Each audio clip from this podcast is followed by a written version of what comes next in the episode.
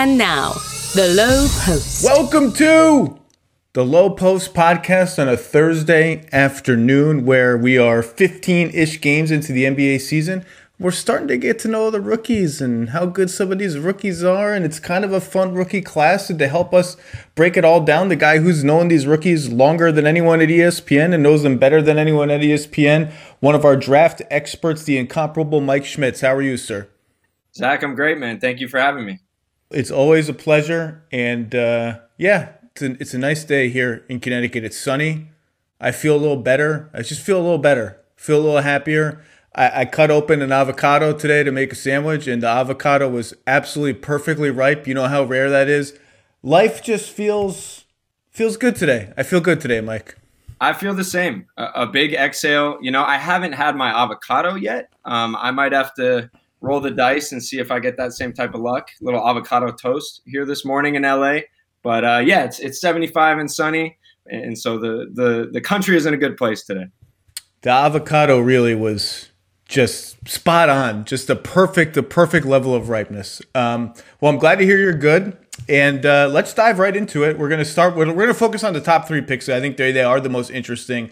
Obviously, the investment in them is the biggest. There are lots of fun rookies up and down this class. Peyton Pritchard, Tyrese Halliburton have already made my 10 things column. Just a, it's a fun rookie class. Let's start with uh, the number three pick, your number one prospect in this draft. One of the more polarizing top prospects that I can remember in the last five years. LaMelo Ball. 12 points, 7 rebounds, 6 assists a game, 40% shooting overall, 33 from deep, 45% on twos. A little bit of a slump lately. Uh, the on off numbers have dipped unfavorably to him. The Hornets are minus five with him on the floor and plus five with him off the floor. But I think overall, it's very clear that he has exceeded most expectations already. Certainly, the criticisms of his game, the concerns have not borne out. And the concerns were number one, the intel in the interviews was so bad. Like, is this kid just mentally not ready to play in the NBA? And number two, and I'd be most interested to start here. I mean, I didn't watch him hardly at all, other than some passing highlights and all that. I mean, I read some stuff about his defense that look, a lot of rookies are bad at defense, right? And you said he was not good, was not good at defense. But the more extreme version of that analysis was he's not only not good at defense, he's not trying, he's not competing. There's concern that he's just going to be almost like like toxic in the NBA or something for your competitive culture. That hasn't borne out at all. Like he's not a great defensive player. He's probably not even a good one. He makes a lot of mistakes, but he's absolutely competing. Start there. Has that surprised you at all? Yeah, the energy that he's played with ha- has surprised me a little bit, and I think he's risen to the occasion. Um, just being surrounded by NBA players and, and, being in that type of environment. Um, you know, I always thought that he would be a playmaker off the ball defensively, just because his instincts are incredible. Um, you know, his timing, his anticipation. I loved his his rebounding as a guard, as a big guard. His instincts there, just reading the ball off the rim, are pretty high level. Um, but yeah, he's been much more energetic than I thought. And I think part of that is playing him in the role that they are playing him, right? Coming off the bench, um, giving him short spurts of minutes and kind of making him earn it. Um, with that type of energy, but I mean, early on in the season, the the more you talk to that staff, you would just hear them rave about like the person he was, you know, like the spirit, the joy, uh, the way guys gravitated toward him on the court and off the court. And so I always thought that the criticism of his habits and all that was a little bit overblown um, just from being able to go down there and, and watch him in australia and uh, just kind of see like how he is on a day-to-day basis. I didn't see it as some toxic thing. It was more a matter of this guy moved all over the world. He had never played for a winning team you know? He had never really finished a season. So my question was more when the going gets tough and you're in a long 82 game season in a normal year like is he just going to pack it in and we haven't seen that at all so far. Yeah, that's the question for every rookie. And it's a question also like one of I mean, this is a complete aside, but I'm gonna talk about it. It's my podcast, Mike. I can talk about whatever I want. it's what I'm wondering most about with Jerami Grant, for instance, in Detroit, who's really, I mean, proving all of us, including me, wrong that he was completely unprepared for a number one option role. Now, I think we're seeing what happens when Jerami Grant is the number one option on your team. Even if he's really efficient, the team probably isn't going very far. But he's that is not his fault at all. He's been playing amazing. But that burden is really heavy, and I'm interested to see how he deals with it in game 50. Let's go back to LaMelo. In talking to people in Charlotte, they they love him. I mean, they love his personality. They say he's very coachable. Like he, he knows when he makes mistakes. You tell him hey, that was you you ball watch there on defense, or he overhelps sometimes. Like you shouldn't have helped there, or you missed that rotation. He gets it, and he doesn't do it again the next time. I think there's part of them that is almost a little exuberant and wants to start him.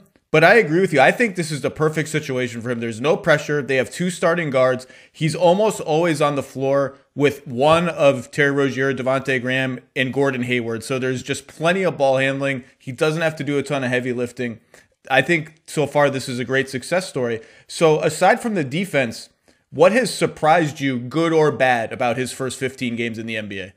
Yeah, what surprised me the most is just how he's fit in offensively. You know, I kind of described him as a six seven Trae Young in a sense, like not that level of a shooter, obviously, but someone that you kind of had to hand the keys to to get the best out of him. I, I thought that that was going to be important for him, uh, you know, to really show some of the passing genius and those things that we saw in the past. But I mean, he's shooting it well off the catch. Uh, he's moving the ball. He's fitting in those multi-guard lineups, like you said, with Devonte Graham, with Terry Rozier. I mean, those three together, I think, if you look at the numbers, have had success um, on both ends of the floor. And, and so I, I've been a little bit surprised at just how quickly he's fit in alongside, you know, other good players. And I think a lot of that dates back to his early days, honestly, like playing with his brothers, uh, playing that style at, at, Chino Hills. You know, it was it was so criticized, like the run and gun, and and obviously the defense was atrocious, and the half court pull ups and all that. But it forced him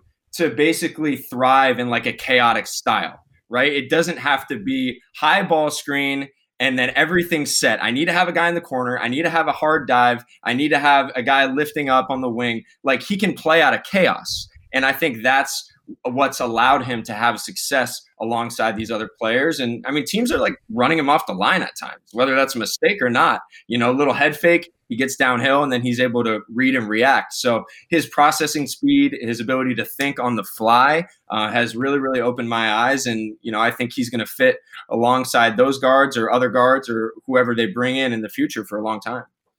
I think we should add to All Star whenever there's All Star again in like 2025 when people can go. We should add a weird shot release three point shooting contest. So like Tyrese Halliburton can be yep. in it, Lamelo can be in it, Lonzo can be in it. We can bring Kevin Martin out of retirement to be yeah. in it. Uh, I think that because the release doesn't look great, but it's it's going in and I mean 33% isn't great, but for for what you expected and for a rookie, that's a really good start. Uh, you mentioned the the three guard lineup with Graham, Rozier, and Lamelo. They are plus 17 points per 100 possessions in 51 minutes. Obviously, a small sample size, but it is encouraging.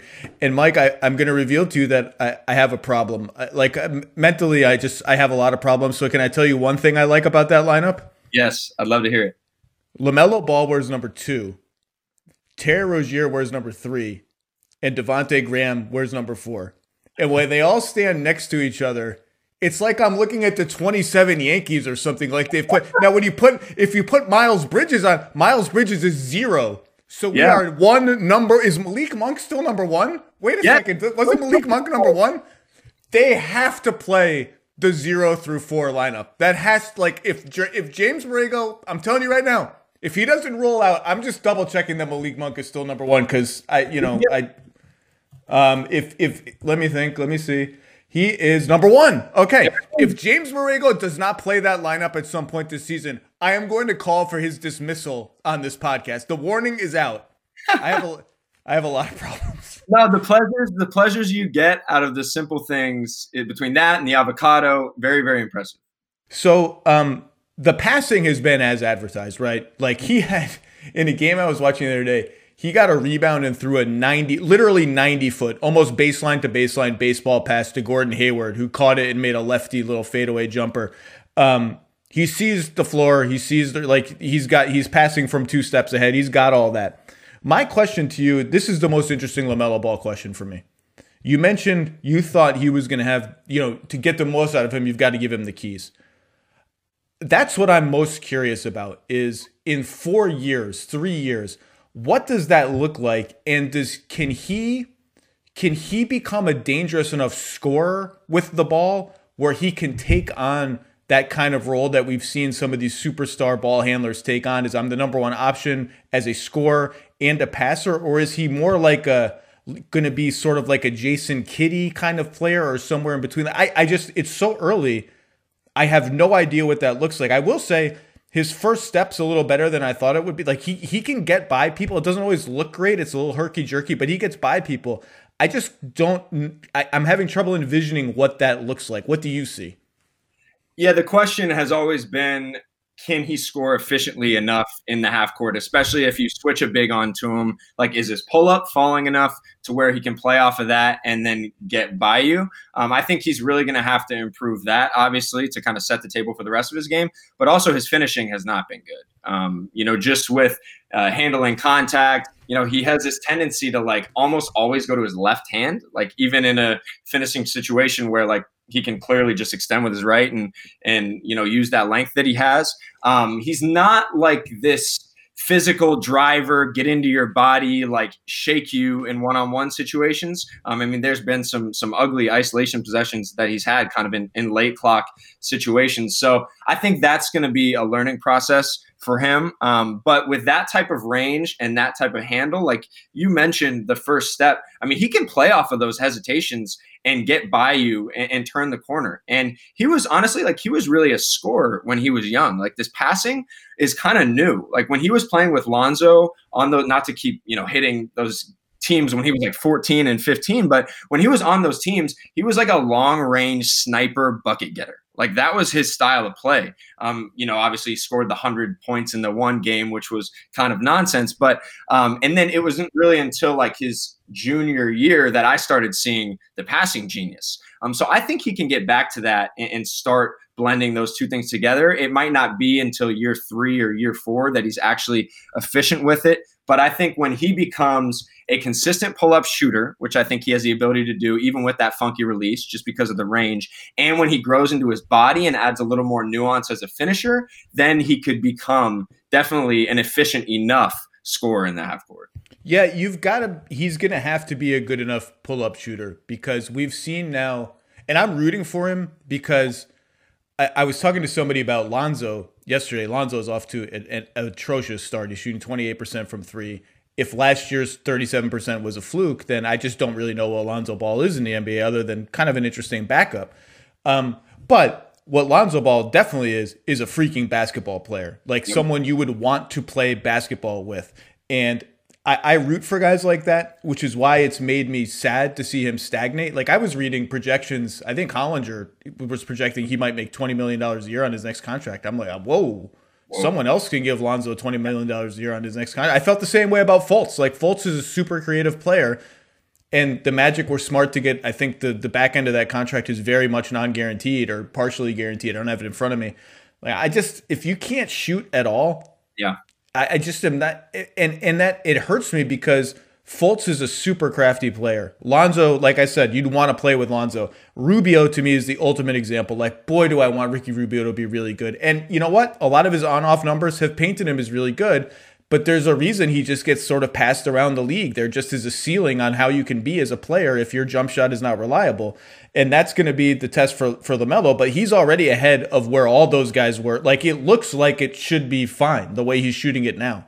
Yeah, and the thing, and we've talked about this in the past, but the thing that's so different about LaMelo than Lonzo and some of those other guys is like he has no conscience. Like he's one of the most confident kids I've ever been around in my life. And uh, that matters. You know, like if, if, he's struggling, like he can shoot himself out of a slump. And then, uh, you know, compared to a guy like Lonzo, he just has a lot more off the bounce. Um, you know, I think like with his change of speeds, his handle, his combo moves, um, and then the ambidexterity around the rim, like I think he's going to be a good finisher in time. He's just not there yet. Um, he has the floaters from the elbows. Um, so definitely a unique, unconventional guy. Um, but I do think the confidence and the fact that he has a little bit more wiggle than some of those guys is going to help him um, you know, reach a higher ceiling as a scorer, even if he's never going to be, you know, obviously he's never going to be like some type of Damian Lillard, you know, bucket, right? But um, I, I think he can be better than you know the guys you just mentioned.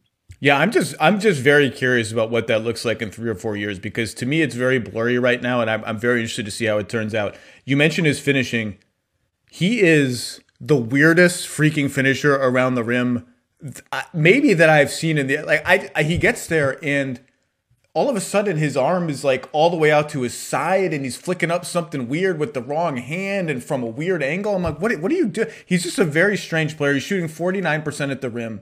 And then other times, like I was watching them against the Knicks last week, Nerlens Noel, who's a giant person, yeah. was just was just at the rim.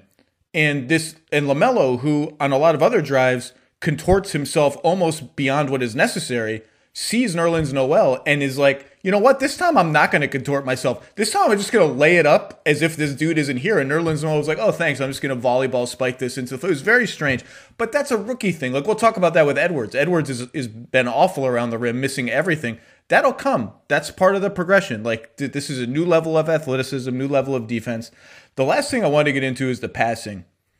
He, I almost wonder if part of his evolution into a whatever kind of scorer he becomes is he is so wired right now to pass mm. that and the passes are genius. I mean, these cross court passes to the corners, he throws them very early, which is generally a good thing because if you throw them early, you catch the defense when they're still rotating toward you and away from the shooter you're passing to. But there are lots of times where I'm like, ooh, he, he was one or two dribbles away from kind of doing something interesting there and he just got off of it. I wonder if that's it. I just finding that balance is part of it, right? Yeah, I think finding the balance and then you know, continuing to like play off of his passing too, I think will open up scoring opportunities. Like we've seen how good he is in that pick and pop with PJ Washington. I mean, his ability to throw those passes, whether they're behind the backs or like backhand flips to PJ in stride, um, it's really hard for that kind of dropped big to recover in time, right? And so if he's able to play off of that um, and just give a hesitation, they're biting on the pick and pop and then get downhill. Um, I think that's going to open up more scoring opportunities just because his ability to pass off the dribble is really, really high level. Like with either hand, every single read that you could imagine. Um, his chemistry with Miles Bridges, too, I, I, think has been really interesting, just not just in transition, um, but some of the lobs he's thrown when Miles is a screener or when Miles is diving to the rim. Um, so hopefully some of that passing can kind of open up scoring opportunities. But I mean, overall, man, like just such an unconventional player. Like you're almost watching some of the things he does off the ball. Like it's like, no, just stay spaced to the corner. And he's like drifting to the dunker spot. And then like, you know, he's kind of screwing up their transition defense sometimes because he's like jamming the ball handler and going for steals. He just goes rogue half the time. But um, so I imagine it'd be an interesting player to coach. Um, but just those type of instincts, like in my experience doing this, you really just don't see that from a kid his age. Yeah, I'm very excited for the whole LaMelo Ball experience. I, I, am enjoying the whole thing.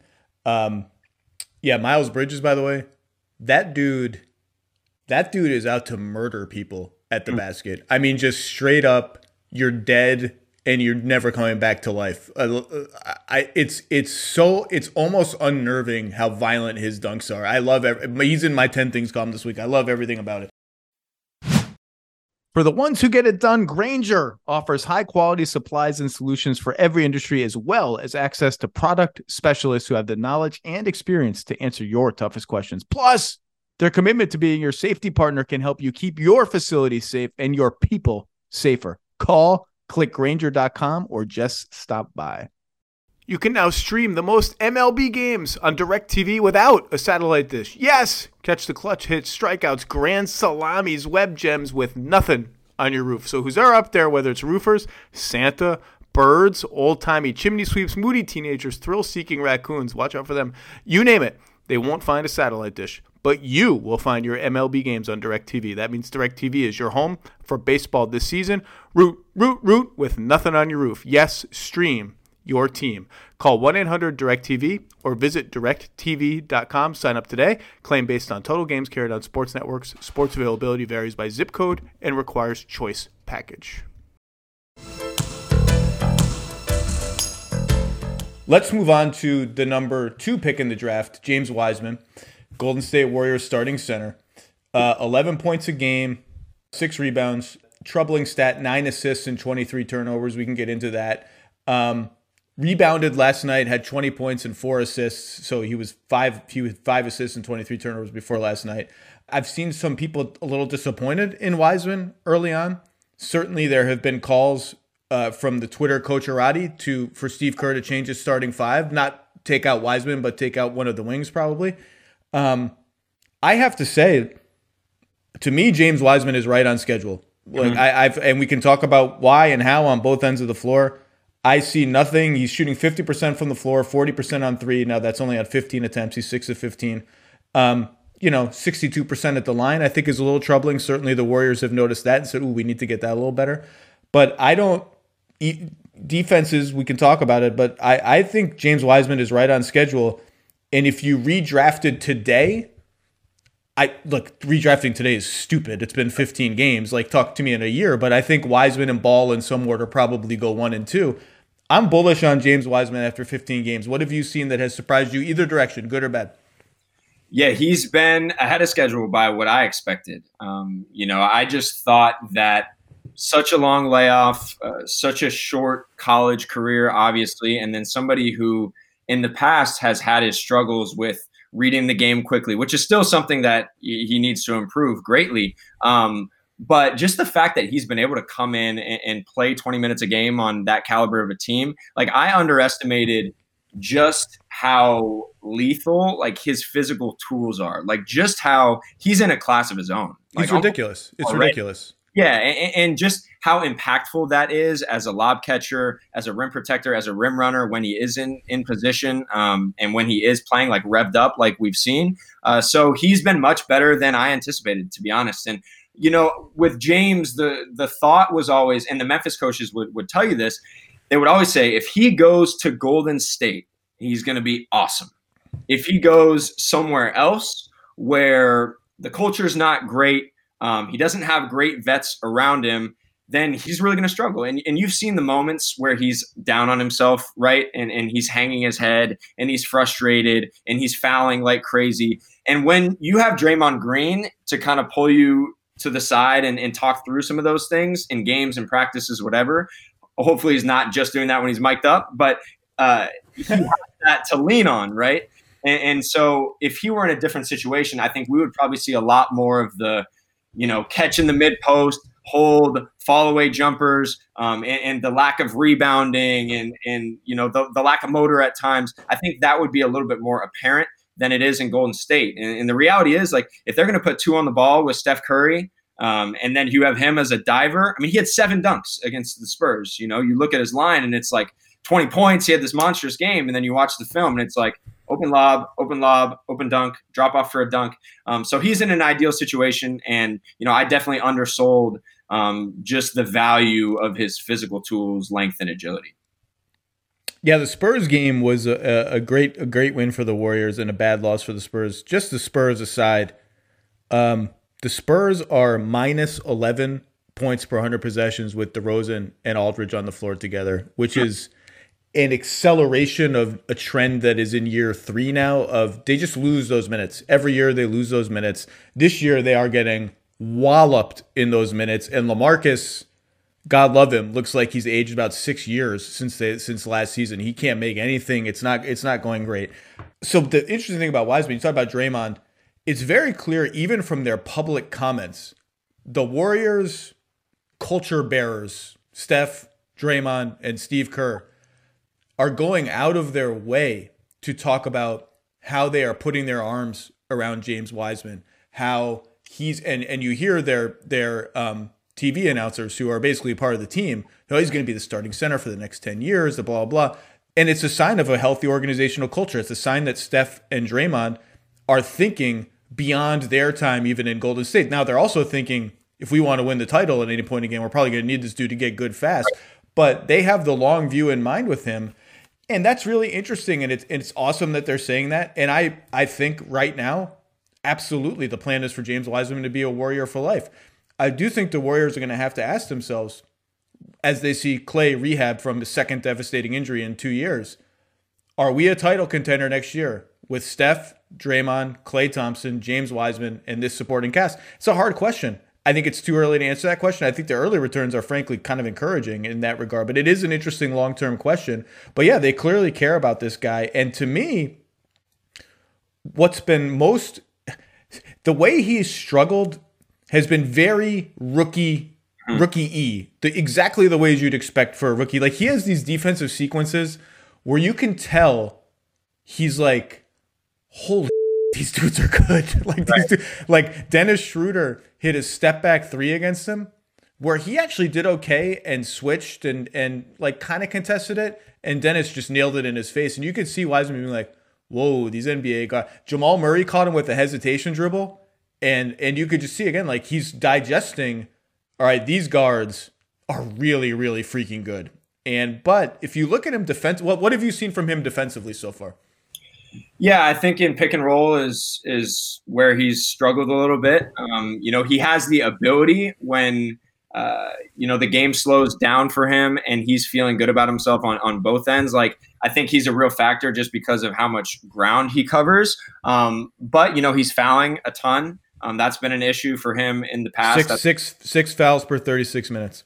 Yeah, not great. And, and so that's obviously an area where he's going to have to clean things up. Um, you know, he he can step out a little bit, um, but I think he's had a little bit more trouble there than, than I expected. And then at the rim, if he sees it right in front of him, right, if like Draymond steps over to help and kind of is in position, then he can just kind of load from the weak side and like volleyball spike it off the glass. That's when you see his rim protection the most, I think. Um, but when it's like really quick or when he's in these drops and he's got to play that cat and mouse game and like bluff and recover and those little things, I think is is where he's still learning. Um, I'm just interested to see like what is he going to be become, right? Because he has all these little encouraging things like like the shooting. Is is he going to be like a hard diver and a pop guy? Is he going to be like, then we see the ball handling in, in certain situations. Okay, is he going to be a guy who can, like, is it actually pushing in transition or is it just like faking a DHO here and there and then getting downhill to finish?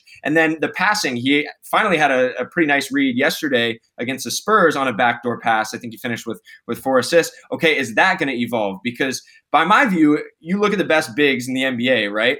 You have your run and jump guys, you know, your, um, you know, Capela, Jarrett Allen, Mitchell Robinson, these type of guys. But then the best bigs in the NBA can kind of create their own and, and facilitate, right? Whether it's Jokic, AD, Giannis, Karl Town, Embiid. yeah, Embiid, whatever.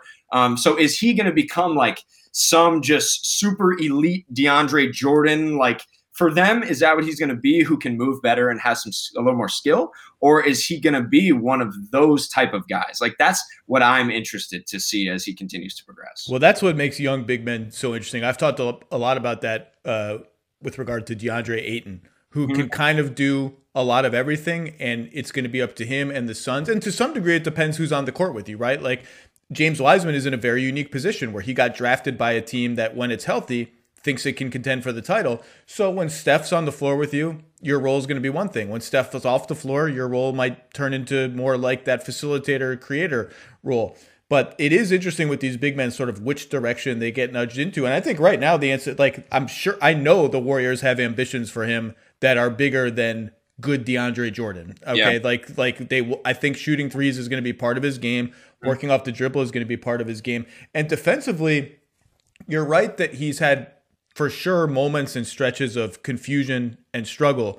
But again, to me, they are happening in ways that are exactly how you would expect them to happen. They are not alarming to me at all. In fact, I see just as many possessions where he gets low in a stance against the pick and roll and mm-hmm. effectively guards two guys at once. Deters the ball handler, doesn't lose track of the roller behind him, where he and he's had some closeouts on shooting bigs where he gets back to them and keeps on balance. They can't blow by him off the dribble. Now he's also had like he was super late getting back to Miles Turner a couple times when he he should have been much earlier. That's personnel. That's feeling it all out. Those are the mistakes that's going to happen. He's definitely let some offensive rebounds go because he chases blocks that he has no chance to get, which, you know, a lot of big men who are sort of empty calories guys do that that's a, again he he's used to getting everything he wants and he's going to realize like this league is a little faster and more skilled but all of those things are exactly on schedule for a rookie big man who like you said almost no college no summer league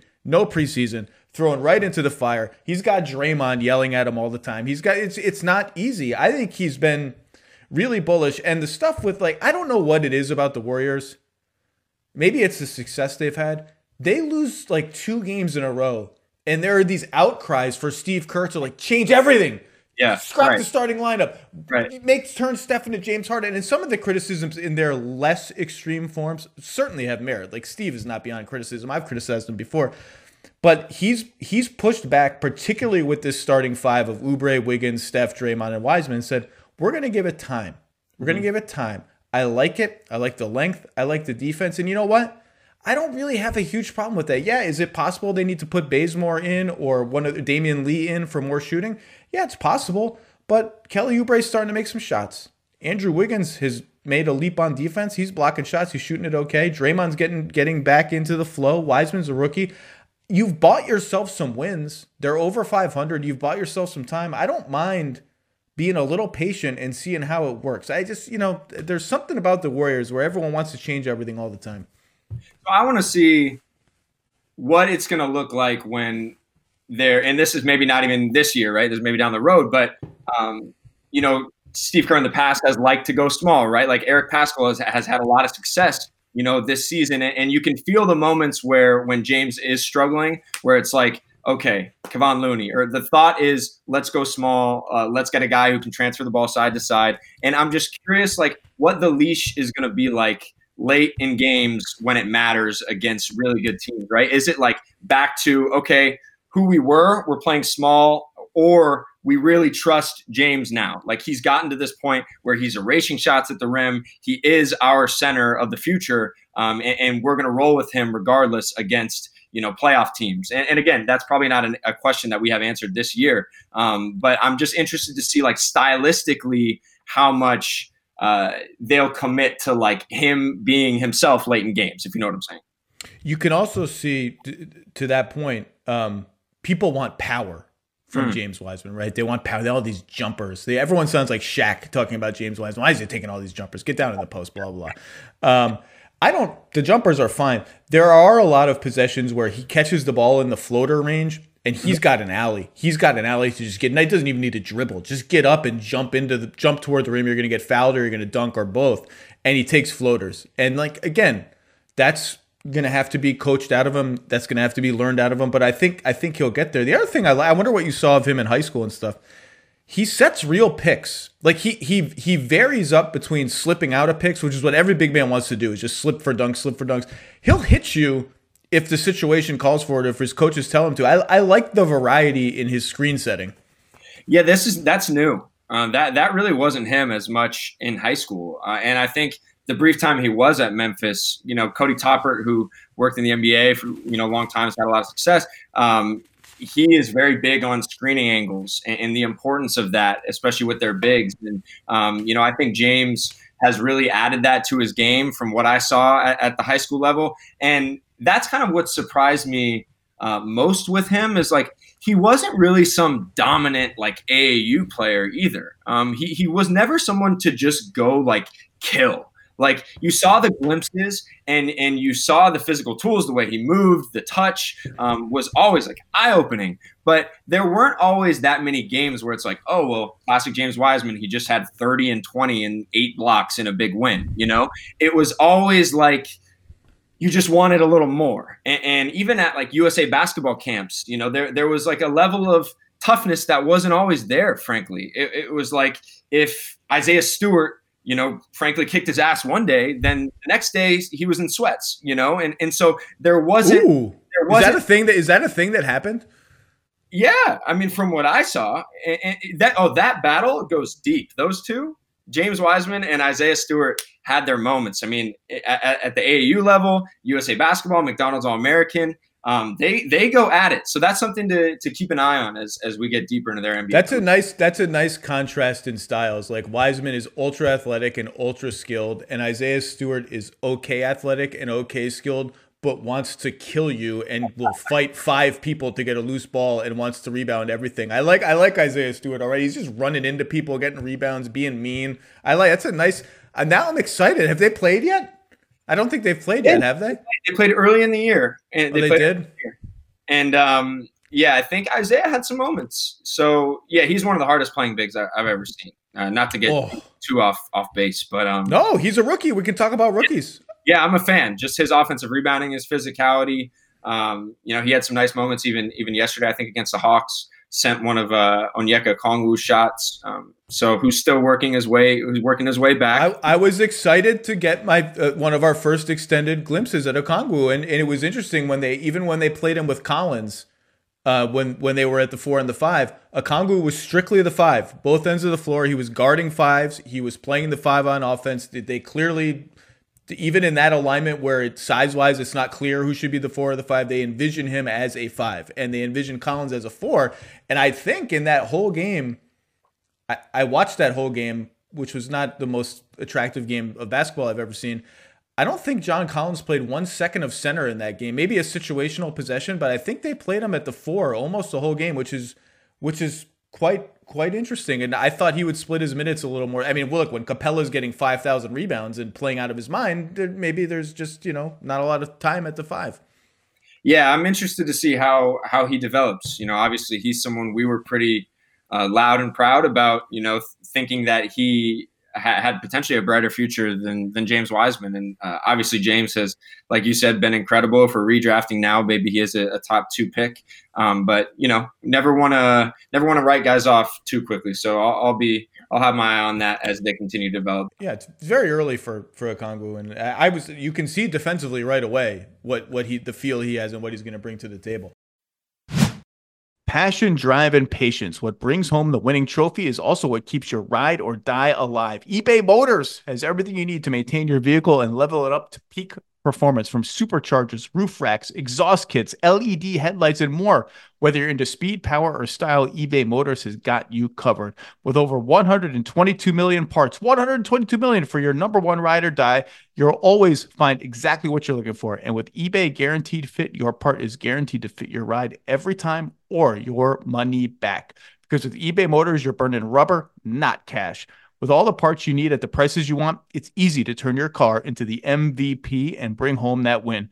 Keep your ride or die alive at ebaymotors.com. Eligible items only, exclusions apply.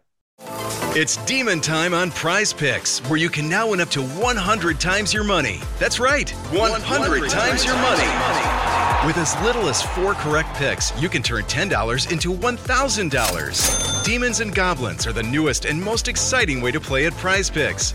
Squares marked with red demons or green goblins get you different payouts. And as always, Prize Picks is really simple to play. You can make your picks and submit your entry in less than 60 seconds. They even offer injury insurance so that your entries stay in play even if one of your players gets injured. Quick withdrawals, easy gameplay, and an enormous selection of players and stat types are what make Prize Picks the number one daily fantasy sports app.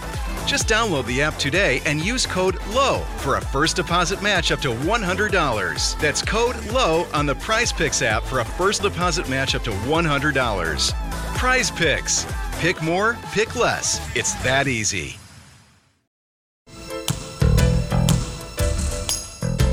Let's go to the number one pick in the draft. And boy, do I have no idea what to make of this dude. Anthony Edwards, 12 points, three rebounds, two assists a game, 36% from the floor, 28% from three, 42% from two, not great, even assist to turnover ratio. And Mike, just when you think, I don't know how many times I've done this, where I have a moment where I say to myself, I think the Timberwolves have hit rock bottom. Mm. Just when you think they've hit rock bottom, they blow a huge lead against an Orlando Magic team that is literally almost out of guards. They yep. just don't almost they almost don't have any point guards left on the team, and they blow the whole thing. Jarred Vanderbilt, who God bless Jarred Vanderbilt, he's so energetic. I love watching him play. Misses a couple free throws. Cole Anthony comes down, buzzer beater at home, and it's just just when you think that I, I just can't imagine how miserable it is there right now. But Anthony Edwards not on the floor in crunch time again last night against the Magic. Uh, there have been calls certainly for him to play more. I have not been particularly upset about his playing time either way. It is a little distressing, and obviously there have been mitigating circumstances galore for this, but he's only played 21 minutes all season with both Russell and Towns on the floor, which even given KAT's absence due to injury and now COVID, uh, please get well, Cat. best to your family. Um, I would like to see him play more with the other quote unquote cornerstone guys. I'm not sure.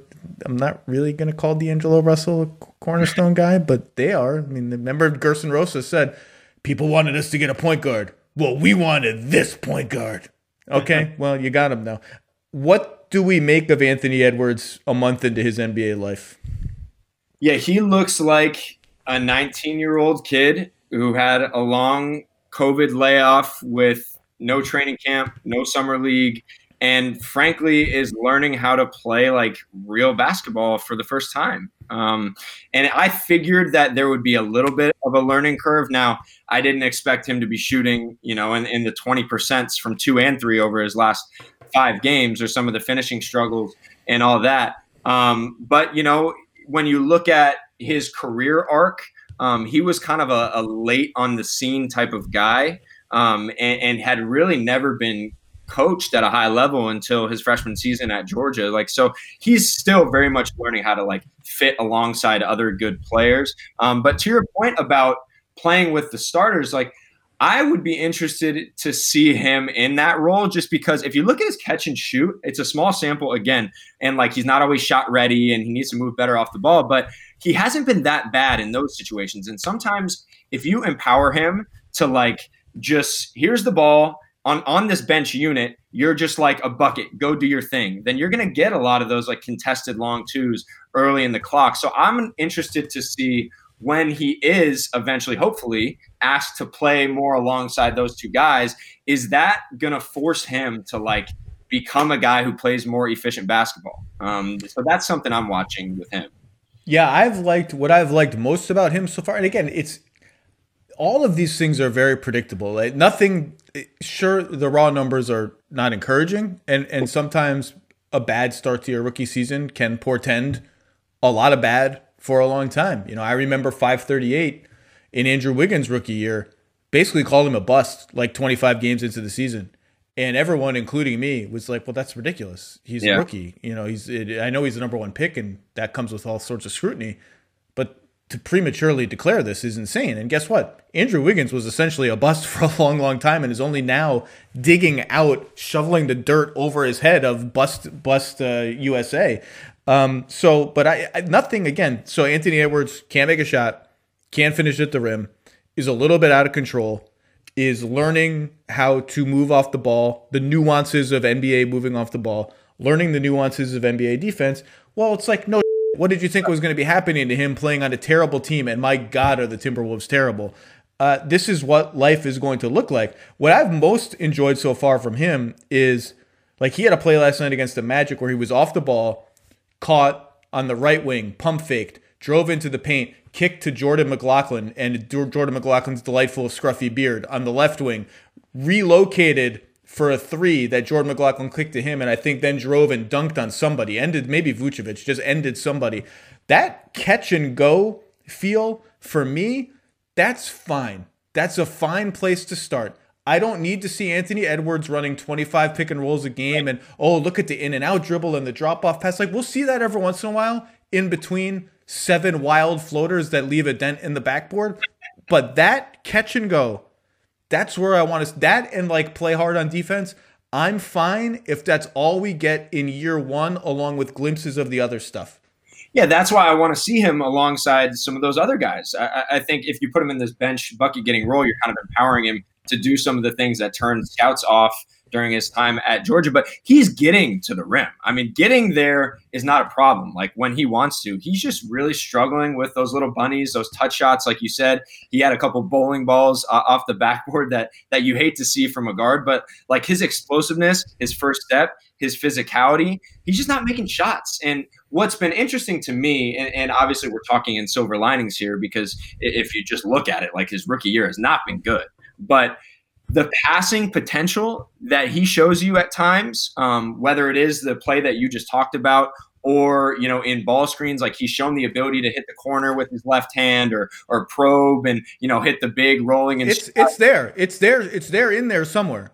Right. So I think the development plan, kind of like you said, should be okay, let's make sure that this guy finds a way to make catch and shoot threes at a decent clip, to attack closeouts, get downhill, be efficient with his moves, and defend. Because when he wants to defend in one on one situations, he has some incredibly impressive moments. It's just the team stuff, it's bringing it every possession. And we could say that about a lot of guys in the NBA, obviously. And that usually, to find that motor is, is hard. Um, but I think focus on that in year one. Show us the glimpses of the ball screen stuff, like you said. Less step back threes. He's like nine of set 47 on pull up jumpers or something like that. It's like Ooh, that's that's not very good. Not very good. I, yeah, I don't. You know, I'm no, I'm no Kevin Pelton, but I don't think it's very good. So uh, I think finding more ways to just simplify the game for him is going to be important. And like you said, like it, it's kind of a no moment, um, just because he's never really played real basketball. And, and so, uh, you know, he's going to have to do the work himself. But I think them putting him in better position to utilize his strengths, um, I'd like to see that also. Well, you you said a word that is is very interesting to me, and it's something I think about more and more and more, which is simple. And mm-hmm.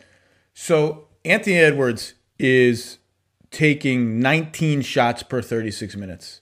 Yeah. That's a fancy math way of saying Anthony Edwards is a little bit of a chucker. Okay. Yeah. So stop chucking. Like he t- he came in, he took six jump shots in like a minute and a half. It seemed like last night, and sometimes I like like this was this was step one for I mean on a way way more advanced level, right? Jayson Tatum and Jaylen Brown developing as playmakers. Yeah. Step one for them was just make the simple play. When you see the second defender come, eight times out of ten, don't force it. Where's that second defender coming from? Marcus Smart over on the right wing. Is Marcus Smart a great shooter? No. Kick him the ball. He'll do something with all that open space that you've given him. Just basketball becomes so much easier when you start to make the simple play every time. So with Anthony Edwards, when he's made the simple play, okay, two guys are on me. There's Naz Reid open for three. Just make that play and life gets easier not only for Naz Reid, maybe Naz Reid attacks a closeout and gives you the ball back with a head start to get to get a pump and it's just making this now you get good enough like Jayson Tatum and Jaylen Brown are you don't have to make the simple play every time because you're so freaking good you can make the hard play and get to the rim and get fouled. But just start off with just the simple I was talking a lot to Brandon Ingram about this. Just make the yeah Lonzo's not a good shooter. Eric Bledsoe's not a good shooter. Well when I get into the paint and there are four dudes around me the right thing for me to do is still just kick the ball out and you know what? Lonzo's going to drive and kick to the next guy or whatever. And that's what I'd like to see more of that from Edward. Just just make this easy pass. Yeah, and guys want to play with you if you play that way. You know, you look at the way LaMelo is playing in Charlotte. I mean, he's lifted that entire group just because the ball is always moving side to side. And then you you don't you never want a guy as a teammate who comes in, you know he's going to take those six jump shots in, in 30 seconds. But Tatum is a really good example of like how situation can really dictate the player you become. Because the question about Tatum coming out was he was very ISO heavy. That was like his game. He was you know? he was Carmelo. People are gonna be like, is he gonna be like Carmelo and just take a bunch of long twos? Hundred percent. It was like catch, hold, jab, mid post ISO, and he is in, he was incredible at it. Like he was, his game was so smooth, but like he was this mid range ISO killer. And then he gets to Boston and has to fit in alongside these other really good pieces, and then he becomes like a very respectable catch and shoot guy. He learns how to play off of closeouts. He learns how to impact winning alongside other good players. And he got so good at that, then it's like, okay, now you're our star. And, and now you can go back to some of those things that made you so elite as a as a young player, and also you have the ability to play off the ball and have a major impact. So it was kind of a perfect storm for a guy like that, and that's why you know I would hope that Edwards can learn those other things first Otherwise, you know, it's just still going to be a lot of pull up jumpers and and us just wanting him to do more getting to the rim. I'm also anxious for the game. And it's interesting with these young guys, you know it's coming, right? Teams are like, we're just going to do our normal defense, normal defense. There's going to be a game or five games where teams start being like, you know what? We're going 10 feet under every pick on you. We're going mm-hmm. five feet under every pick. When you get a big switched onto you, we're going to hang at the foul line and dare you to shoot. And I think that's going to happen to LaMelo too. And I'm interested to see how they respond to that kind of defense and those kind of challenges. By the way, you know who the best rookie on the floor for the Wolves was last night? Jaden McDaniels. Boy, that, look, uh, Jaden McDaniels has played. I don't want to get too excited. I don't want to get too excited. He's played 76 minutes. Okay, I've been I've been I've been overexcited about some young players in my years doing this that don't pan out. I get a little too excited. I kind of like Jaden McDaniels. Tell me about he was the 28th pick, I think. Tell me about tell me about Jaden McDaniels because I like him. He's blocking shots. He's hitting threes. He's all over the place. I'm I'm in. I'm in. I'm all in. I'm now exuberant. I'm all in. so Jaden McDaniels was on my list here of guys to talk about who weren't in, in the top three. Um, he was number he was number one on our board at, at one point. Um, I, I don't what, wait. What?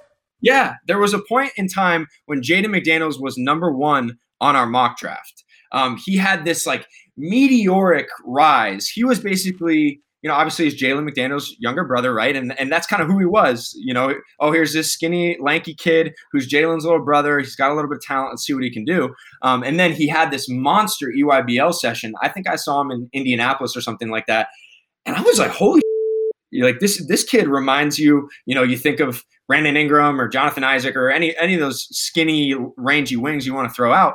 Um, and it all came a little too fast. Like he jumped up to being this top 10 recruit. We put him at number one. Uh, he doesn't get invited to the Nike Hoop Summit game where all the scouts are there. And then he comes as a practice squad player because he's local and really struggles against the Hoop Summit guys and then goes to Washington. They're horrible. Um, he had some technical issues. He's fouling a ton. He's turning it over. But the glimpses you saw were like that of an NBA All Star, um, just as a 6'10 wing who can handle, who can shoot, uh, who can move who shows you those glimpses of toughness as a shot blocker. Uh, I saw him put on one of the best one-on-one workouts I've ever seen in Santa Barbara, and you never want to put too much stock in the one-on-one workout. No, what, what you're going to tell me right now, I'm putting all the stock into. All my stock is based on what you're about to say.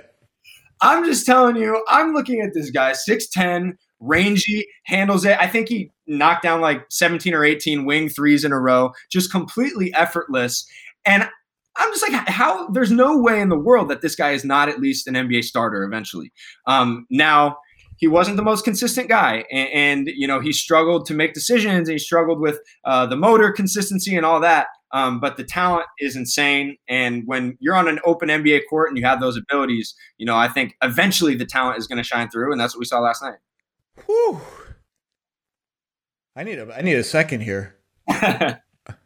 I mean, so so what you're saying is like eight time All Star, ten time Also, what what are we talking about here? I'm very excited about the. I think I about back into Jaden McDaniels as the the number one or former number one pick. Um, these brothers need to have these brothers who look alike need to have more dissimilar names.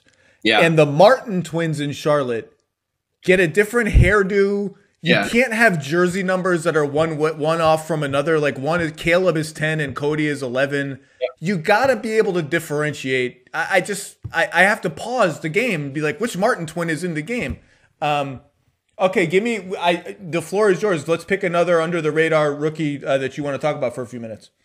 So I mean, we've talked about Payton Pritchard a ton. You know, th- those guards that are having an impact on really good teams. Payton Pritchard, Tyrese Maxey, and Philly. Um, you know, we were high on them going into the draft, so you know, it's, it's not a major shock. But I want to give some love to the Memphis Grizzlies for for what they did with Desmond Bane and Xavier Tillman. Um, I mean, Xavier Tillman. I know they're injured and they're banged up, but he looks like a complete steal. You know, a guy that you take in the 30s who was Big Ten Defensive Player of the Year um, who's smart, who's competitive, who can really, really handle and pass. Um, and is like a plug and play type of dude. And then you get a six six guy like Bane who can really shoot it, um, who's an underrated passer, and those are contributing pieces to a team that you know is is hoping to be a playoff team. Um, so I give them a lot of credit. They continue to you know turn these kind of 20s, 30s picks into rotation guys. Obviously, what they did with Brandon Clarke. Um, you know, then you look at Ja, but even like John Konchar, you know, like outside play. he can play outside the box names like that. Um, so they've done a really good job. And you know, just just watching Tillman um, these last few games. I mean, he's been double figure scoring. I think the last three games, um, and, and, he's really proving himself as at the very least a rotational guy when they get fully healthy. Amen on all that. I've really enjoyed watching the Grizzlies. They've managed to tread water. Now they've had a ridiculously easy schedule where all their wins seemingly are against teams that are missing their best or even their top two players. But still, Tillman has been great. And Bane, Bane was what I always get a little, I'm not annoyed, but I always roll my eyes a little bit during the draft when the Grizzlies traded into into the first round for that pick and they took Bane.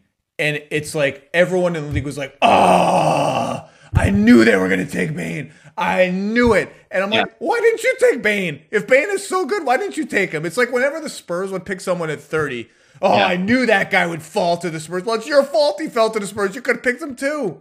Yeah, yeah. And, and you hear it a lot too with like, oh, well, he and we talk about situation, but oh, he went to that situation. Like, of course he's going to have success. If he went anywhere else, he would have really struggled. Well, it's like, okay, well, turn your organization into the organization that turns okay players into really good players. Um, so I, am with you on that. But yeah, Bane's Bane's been really good, and just size and shooting. You know, there's there's a market for that. Can you tell me what I'm supposed to think of Pokusevski? Uh, to quote you know, Fran Fraschilla, I mean, my, my thought was he was going to be a two years away from two years away guy. Um, but you know, the fact that he's he's played this many minutes um, and, and, showed you kind of these these glimpses has been intriguing. Like he hasn't been shy. That's for sure. Um, yeah, that's a. I love. That's one of my. I was gonna say the same thing, and then I thought that's such a polite way of saying he's just chucking up jumpers all the time. He is like he doesn't care. He. I think he missed like his first fifteen shots or something. He's like, I'm still shooting. I'm still shooting. I'm still shooting. He. I just don't have any idea what the hell is going on. He's seven feet tall. He plays on the wing. Sometimes he plays the four. He's running pick and roll. He's throwing passes. He's blocking shots. I don't know what the. I don't know what the hell he is, but I'm interested. Yeah, he's interesting. He he was one of these enigmatic guys that that teams were were trying to figure out because he only played like 10 games in the Greek second league. He had some injuries, some durability questions. Um, I was trying to get down there to see him this season, and like y- you couldn't figure out when he was going to play, if he was going to play, what was going on. There was always talk of like, okay, has somebody shut him down? Did a team get down there early and just say, hey, stop playing, we'll draft you? That might be what happened. I'm I, am i am not exactly sure, but um, clearly, you know, they want to develop him and, and they want to do that by playing him minutes. So it's not always going to be pretty. Um, I think he needs to improve in, in, the physicality, toughness department, obviously. But, you know, when you see a guy that size running around screens, handling the ball, playing some pick and roll, um, you know, you have to at least your ears perk up like yours have uh, about what he could become in the future. So, well, he's yeah. Good, he's good. He has a nice feel for the game. He's a good passer. Um, it's just it's a little all over the place, but that team is a little over the place, especially when their vets don't play. It's like every time I see him, Horford doesn't play or something. But can I ask you about one more guy? Let's hear it. He's suddenly very, very important given the events of the last week. And the Nets were very high on him in preseason. Tell me about Reggie Perry and what we should expect of Reggie Perry is now basically I mean, he's sort of like the Nets' third string center behind DeAndre Jordan and no center, and then Reggie Perry, but he's going to play for their team, and they were optimistic about him in preseason. Tell me what we should expect from him. Reggie Perry can score the ball. He's like an inside outside big. Um, he was very highly touted at a young age. So he was actually the MVP of the under 19 world championship team that Tyrese Halliburton was on. Um, a lot of the top prospects in, in this upcoming draft were on. I mean, he was like 13 points, uh, eight rebounds in a very short amount of minutes. So he's one of these super productive guys. He's aggressive. He's not going to be afraid of the moment at all on the offensive end of the floor. He's really improved as a passer. I saw him in Vegas working out with those guys, um, Halliburton, some vets, uh, some other Josh Green, some other players in this in this draft, and he was one of the best players on the floor. Um, so I was surprised he he didn't go a little bit higher. I thought he was maybe going to be one of these risers. Um, you know, the question for him has always been on the defensive end of the floor. Um, you know, sometimes body language stuff with him.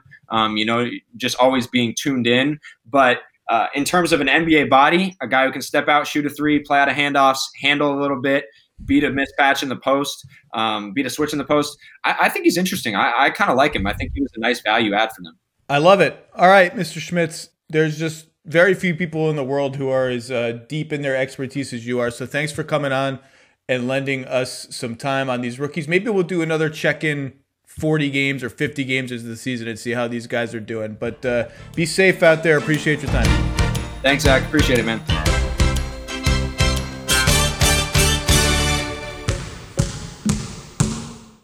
And now, two pigeons bemoaning the fact you can stream DirecTV satellite free. You see this? A family watching baseball on DirecTV with no satellite dish in sight. Let's heckle them. You call that changing the channel? Choke up on the remote, buddy. I hope getting all these games on DirecTV makes up for your mother not pre-chewing your sunflower seeds. DirecTV has the most MLB games. Call 1-800-DirecTV. Claim based on total games carried on sports networks. Sports availability varies by zip code and requires choice package. Terms and restrictions apply.